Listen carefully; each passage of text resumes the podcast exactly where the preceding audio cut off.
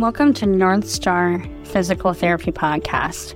I'm Dr. Shirlea North, and with over a decade of clinical expertise in the areas of pelvic floor conditions, lymphatic conditions, and chronic neurological diseases, I have a wealth of medical knowledge that I want to share with you all. In this podcast, I will answer the most common questions I receive from clients, family members, and fellow clinicians. Our purpose is not only to answer questions, but to educate you so you can make the best decision for your optimal health. This podcast is perfect to listen on your way home from work, while you're on your daily walk, or just taking 15 and 20 minutes for yourself. Again, welcome to North Star Physical Therapy Podcast and get ready for us to guide you to optimal health. Hey guys, Dr. Shirlea North here, and today we're going to be talking about pelvic floor assessment. As a physical therapist and a pelvic floor specialist, this is a question I get asked on the daily. Um, what happens during an examination? What am I looking for as a physical therapist? And so today's episode is going to be what we look at subjectively and objectively, and that will help coordinate and collaborate with you of a proper assessment and a plan of care. So, oftentimes, you know, physical therapy isn't necessarily correlated with your pelvis, right?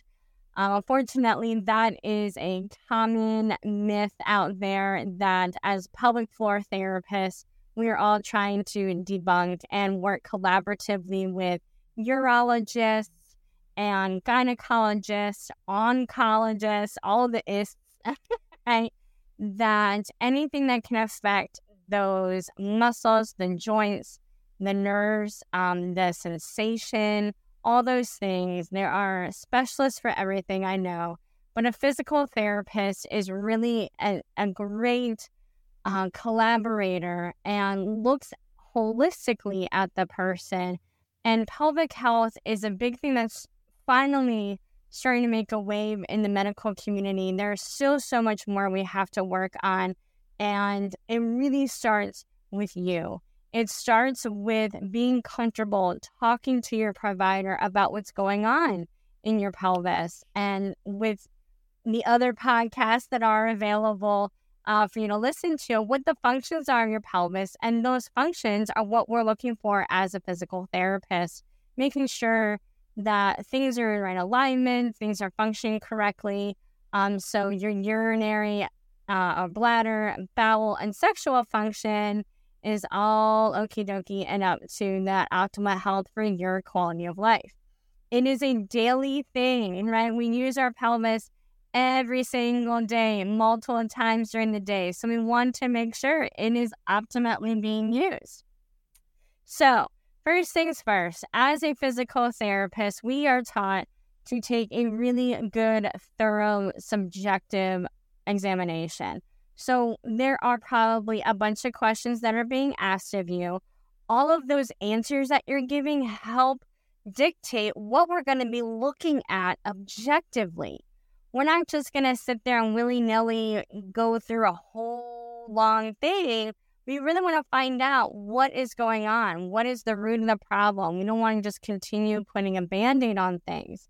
So, we're asking a really good, comprehensive medical history, surgical history. What medications are you currently on? Because some of those have side effects um, that can affect the pelvic floor function. Your lifestyle. Are you more active, moving about, sedentary with your work uh, life?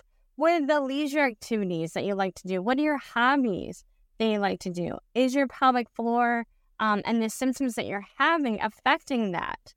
What are those specific symptoms? Is there a pattern of behavior of them? Is there a severity? Um, we're looking at all of those things and more during our subjective examination. So please don't get upset if it's like 20 questions asking, you know, or maybe some of these questions haven't asked before, but we're looking at it at a different light. So your answers are crucial. And sometimes we also will ask to qualify, like just say, For example, I have pelvic pain. Okay, where is that pain? When is that happening? From zero to 10, right? Describe that pain. Is it soreness? Is it burning? So we're really trying to get these more detailed answers to help paint that clinical picture that will help drive our objective examination. So objectively, we're looking at in the whole picture, taking a step back, looking at your posture from the head down, from the feet up, okay? Your pelvis is the keystone of your body. It is the middle. So what happens above and below is very important how you're sitting, how you're standing. Does that give rise on some compensations that happened? With that surgical history, was there orthopedic injury or a trauma that may have created some compensations? And now, years later, we're having pelvic floor dysfunction. Yes, it all ties together. That, you know, the foot bone is connected to the knee bone, right? That little song actually rings true or the pelvic floor. So we're looking at posture. We're looking at skin, right? How healthy is this tissue? Is there any irritation there? Um, there are, you know, for those um, that were born with a vagina, there are going to be some hormonal changes um, when you reach perimenopause and menopause and postmenopause. And we want to make sure that that hormonal change didn't affect the health of that tissue down there because that could cause some pain in the vulvar, vulvular area. Um, are there is there any skin tissue or uh, sorry scar tissue from that prior surgery? Was there an episiotomy there? Was there a prostatectomy? Was there a hysterectomy? Where did they go in? Was there a C section? was there even in the abdominal region, may not be right at the pelvis, it might be more was there a gallbladder removed? Was there an appendix removed? Was there a prior um, colon issue? So those tissues are all very connected through connected tissue called fascia. And some of the pelvic floor muscles are connected with that fascia of the organs. So if things are going on there, it might also create a tension issue at the pelvic floor muscle, which could give rise to any dysfunction there. We're looking at the spine, range of motion, your hip and knee range of motion. We're looking at any um, coordination and sensation um, differences or changes or difficulties um, in that region as well. So, when I'm doing a true pelvic assessment, okay, so we're taking we took the big picture, we're looking at everything, taking a step back, any orthopedic, you know, bigger mu- bigger muscles, bigger joint center, um, connected the pelvis. Got all that. Okay, so but now maybe it's time for getting to the pelvis. Okay, so sometimes my first day with somebody is strictly education. Sometimes it is education plus um, that bigger picture assessment. Sometimes I don't even get to that external internal pelvic assessment that first day. And that's really okay. All right. It is really the comfort of the client. We want to create a non biased, safe environment. At any point, if there is any kind of uh, you know, uncomfortable feeling, whether it be from the clinician or from the client, that is where we stop. We make sure it is a safe place. So if there is any prior sexual trauma or if there's any trigger from either party, that's a good time to take a little break and let's readdress this another time. There are definitely plenty of things that we can work on without even touching the pelvis. However, for those that it's really okay, we've we've mastered, you know, these bigger picture items and we really need to get to the pelvic assessment.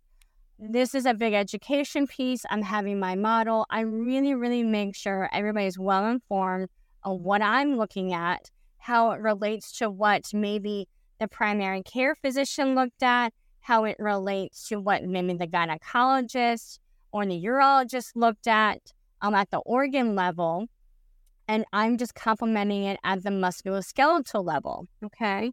So from the outside, whether you were born with female or male genitalia does not matter to me. okay. And um, so we're looking at that external layer of the pelvic floor. We're looking at those, the skin integrity, the sensory um, assessment. I'm asking to, okay, go ahead and do your Kegel, activate that pelvic floor from the outside. What kind of movement am I seeing? Now I want you to bear down like you're having a bowel movement. What kind of movement am I seeing? There's some reflexes we look at. So there are there's a lot that we can see even just externally. For those therapists that claim they are pelvic floor therapists and they do not assess or know how to assess internally, this is a disservice to clients. You always want to make sure your pelvic floor therapist can perform an external and internal assessment if necessary. Okay. So many times I have gotten clients that have come and say, yeah, they didn't do anything internally. And I was fine if they did, but they didn't do it because they, they, they didn't know how and didn't get the training. That's really a disservice to that client. That was a waste of time. That was a waste of potential insurance benefit. Please make sure when you are seeking help for a therapist, they can do both for you. Okay, so that's a little tidbit for today. So, internally, again, with whatever genitalia you may have been born with, we want to make sure that that pelvic floor muscle tissue can turn on when it needs to, can turn off when it needs to, can relax, can be coordinated. Okay. So we are, yes, inserting either vaginally, if that's accessible, and or rectally. And with a gloved finger, maybe a little bit of lubricant. This can be done, yes, supine, side lying, or standing. I love to be able to perform a standing functional pelvic assessment because what might be happening when you're lying down versus against gravity can paint a totally different picture. So, yes, we are inserting finger digitally with gloved with a little bit of lubrication. We are asking you to contract. We want to see the strength of that muscle. We want to see how long can you hold it for. We want to see can you turn it on, can you turn it off? Does it um, hold that strength the whole time? Does it fully relax before it brings on another contraction? Okay. We then are palpating. So, yes, just like how um, externally we might be palpating your arm muscles or your leg muscles for any trigger points, any tightness, any tenderness, any scar tissue, it's the same thing for this muscle group. It just so happens to be internally. Okay. Um, so I always am asking my client permission with every step of the way. So it might get a little annoying, but I want to make sure we are moving forward together in the right way. And I think most pelvic floor physical therapists do exactly that. Okay. We want to make it a safe place. And so we are measuring that muscle strength, that endurance, the repetition at that maximal strength and a frequency. So a little bit of a coordination. So I have them, you know, be able to turn on and off. Um, how many times can you do that in 10 seconds? It gives us a really good picture of what we're working with.